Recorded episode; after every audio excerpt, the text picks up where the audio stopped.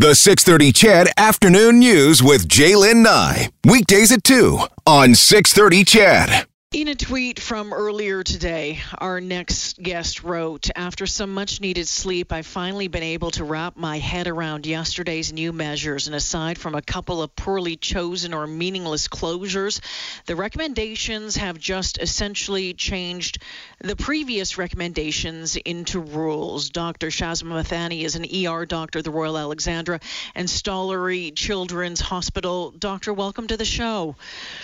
Thank you for having me. Can you start uh, before we get into uh, the the announcement yesterday, Doctor? Can you paint a picture of what it is like in uh, the uh, the ER where you are working right now? What you were seeing, what you were dealing with on a daily basis? Absolutely.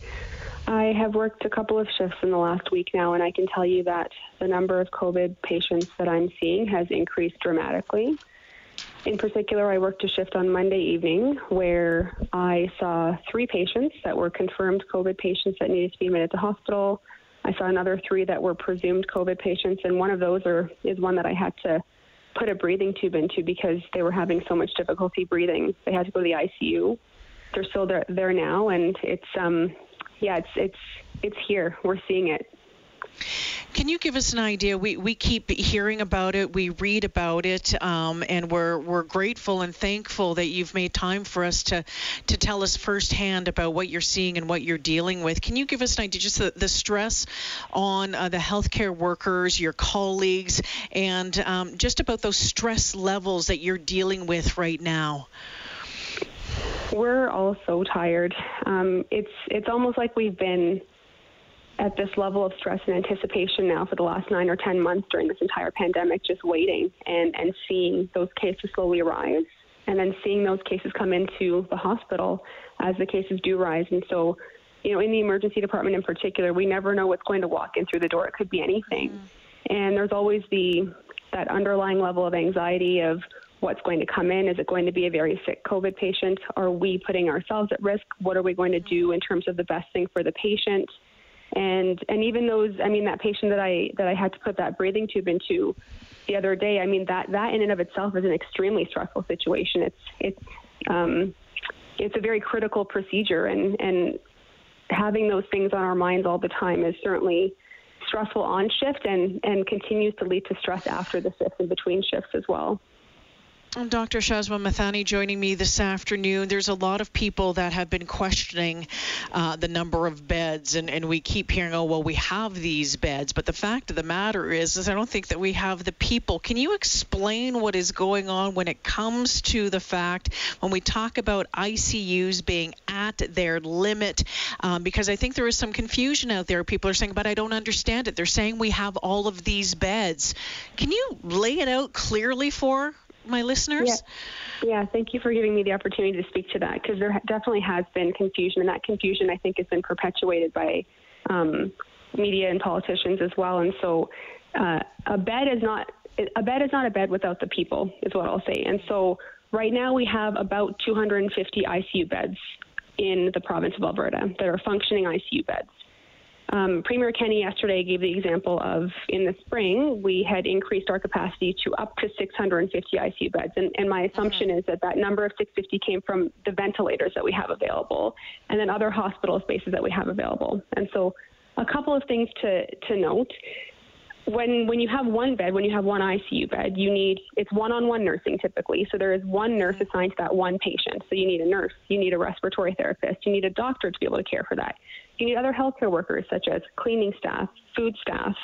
And so all of those things, all of those people go into actually making a bed. And so if we don't have those people, that bed, that ventilator is completely meaningless. I can tell you right now from my experience in the emergency department already at a, a this early in the second wave, we are having to close beds in our emergency department because we don't have enough people to keep the beds that we do have open. Yeah. And so adding beds on top of that is simply not going to work. Well, and I know, I think they call it, isn't it called like bed blocking? And actually, unfortunately, I had to spend some time in in uh, the ER at the Grey Nuns not too long ago, a couple of weeks ago, uh, mm-hmm. for for a loved one of mine, and uh, you know, my loved one wasn't being able to be moved to a room because there was no place to move her to, but it was jam packed in the ER. I mean, this just all it's trickle down. It just it just continues to impact down the line, down the line, down the, down the line, doesn't it? You're absolutely right, and that's that's just a perfect example. So the emerge, the emergency department, that is where we feel most of the stress of what's happening in the rest of the hospital. So if there are no beds available for inpatients moving upstairs, so admitted patients moving upstairs, they stay in the emergency department bed until that bed is made made available or is free to move to upstairs. And so that means that other patients that are waiting in the waiting room that might be critically ill don't even have a physical space for us to see them because somebody else can't move up to another bed. And so it certainly does have a trickle down effect. All right, let's get to uh, your reaction to the um, the announcement from yesterday. As I, I, said in the intro, you had tweeted aside from a couple of poorly chosen or meaningless closures, the recommendations have just essentially changed the previous recommendations into rules. Obviously, you do not think that this goes far enough. You're right. I, I do not think it goes far enough at all. Um, to give you some examples of the things that are most concerning to me, uh, the places that were closed are places that people aren't really using to begin with, right? So, banquet halls, conference centers, um, mm-hmm. um, concert centers. Those are not those are not places that people are going right now, right? And so those closures are actually meaningless. I think I don't think that's going to have any sort of impact on the cases that we're seeing in the spread of the virus. Furthermore, we're continuing to keep open places that are potential places for the spread of the virus. So bars, casinos, and restaurants, and some fitness facilities are allowed to stay open as well. The big problem that I see with these rules are that they are currently based on flawed data or not enough data. So remember that 80% of our cases, we don't know where they come from. And so to say things like, we know that restaurants are not an important um, source of spread, we don't actually know that because we don't know where 80% of our cases are coming from. And any any assertion that um, a certain facility or a certain setting is not a, a threat to spread is actually not true because we don't know where the spread is coming from right now. Dr. Mithani, there's um, there's a lot of people ticked off about not being able to to socialize, maybe not being able to see some loved ones or, or, or their or their friends or those even cohorts that we've been talking about over the past number of months. But you say the no in, indoor gatherings period is a good start for right now. I really do. And I will say that I, I feel for those people. I, I'm feeling that myself. I haven't seen my parents in 10 months. They live in the city wow. with me, and I haven't seen them because because I'm so scared of giving them COVID. And and so my heart goes out to all those people and, and all Albertans that are struggling with the lack of socialization. I will say that I do think that no indoor gatherings or no indoor socialization is a very important step in stopping the spread of COVID 19. And, and I am glad that, that that recommendation or that rule was made yesterday. You know, one of the things that um, a lot of people are talking about, certainly, you know, one to one on the phones, on social media, and we've been talking about it on this show off the top, is the fact that um, places of worship can continue to have what one third capacity. And I spent some time today going on just Googling, you know, the sizes of some of the churches and, and mosques in in uh, in the province of Alberta, and we know that uh, you know many of them have turned to streaming or doing online online stuff, but some of them are still open for in person worship. Some of these uh, facilities can hold thousands of people. So one third, one third capacity still means literally hundreds upon hundreds of people gathering. To me, that just does not make sense. You're absolutely right, and it, it doesn't. I actually hadn't um, learned about that or or taken the time to lo- look into the capacity of places of mm-hmm. worship until this morning as well. And and saying it exactly like that is is what makes it shocking and and really it doesn't make sense. I mean, having limits having no indoor gatherings elsewhere, having limits of 10 people on weddings and funerals, but continuing to allow hundreds of people con- congregate when there are mm-hmm. virtual options available just doesn't make sense to me. It's it's a big risk. The, the thought about the moving of schools, I know there's a lot of kids that are really upset right now. A friend of mine had tweeted yesterday saying that uh, their their child in grade seven was absolutely devastated by the news that they're not going to be able to see their friends in person for a while. Again, this this has great impact, obviously, but you know, in your opinion, is is this a good move or not? When you look at kind of some of those numbers that we have been seeing when it comes to school and and, and, and young people in transition transmission?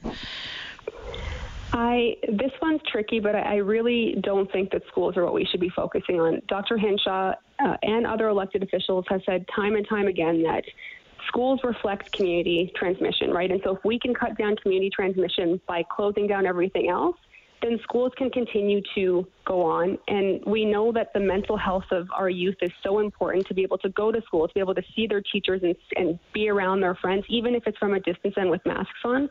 That's extremely important, and we should try to preserve that as much as possible. I would much rather see bars and casinos being closed down than schools moving to online. We heard the premier saying that he wanted to get that R value down to uh, one, uh, potentially, you know, ideally down to uh, 0.8. But I still think it, with with numbers like that, um, the, the number of daily cases would still be quite high. Is that your understanding as well? That's my understanding as well. I've been talking to some of my colleagues who are better versed in, in these sorts of numbers than I am. And so my um, in talking to them, my understanding is that even an R value of 0.8, because of how rapidly we're increasing right now in the number of cases that we have currently, an R value of 0.8 would still be 800 to 1,000 cases per day for several weeks, and that, that is simply too many cases for the hospital system to handle. If the premier was listening right now, what would you tell him he should have done? I would tell him that I feel what he should have done was a closure of all non essential services for a couple of reasons. One, we don't know where the spread is occurring, and so this would help decrease the spread and bend the curve. And two, the other thing that's important to note is that these small businesses, I understand that they're struggling, and that breaks my heart. But one thing to keep in mind is that they need financial support not only from the province, but also from the federal government. And they don't have access to a big chunk of that financial support if they continue to be open at reduced capacity.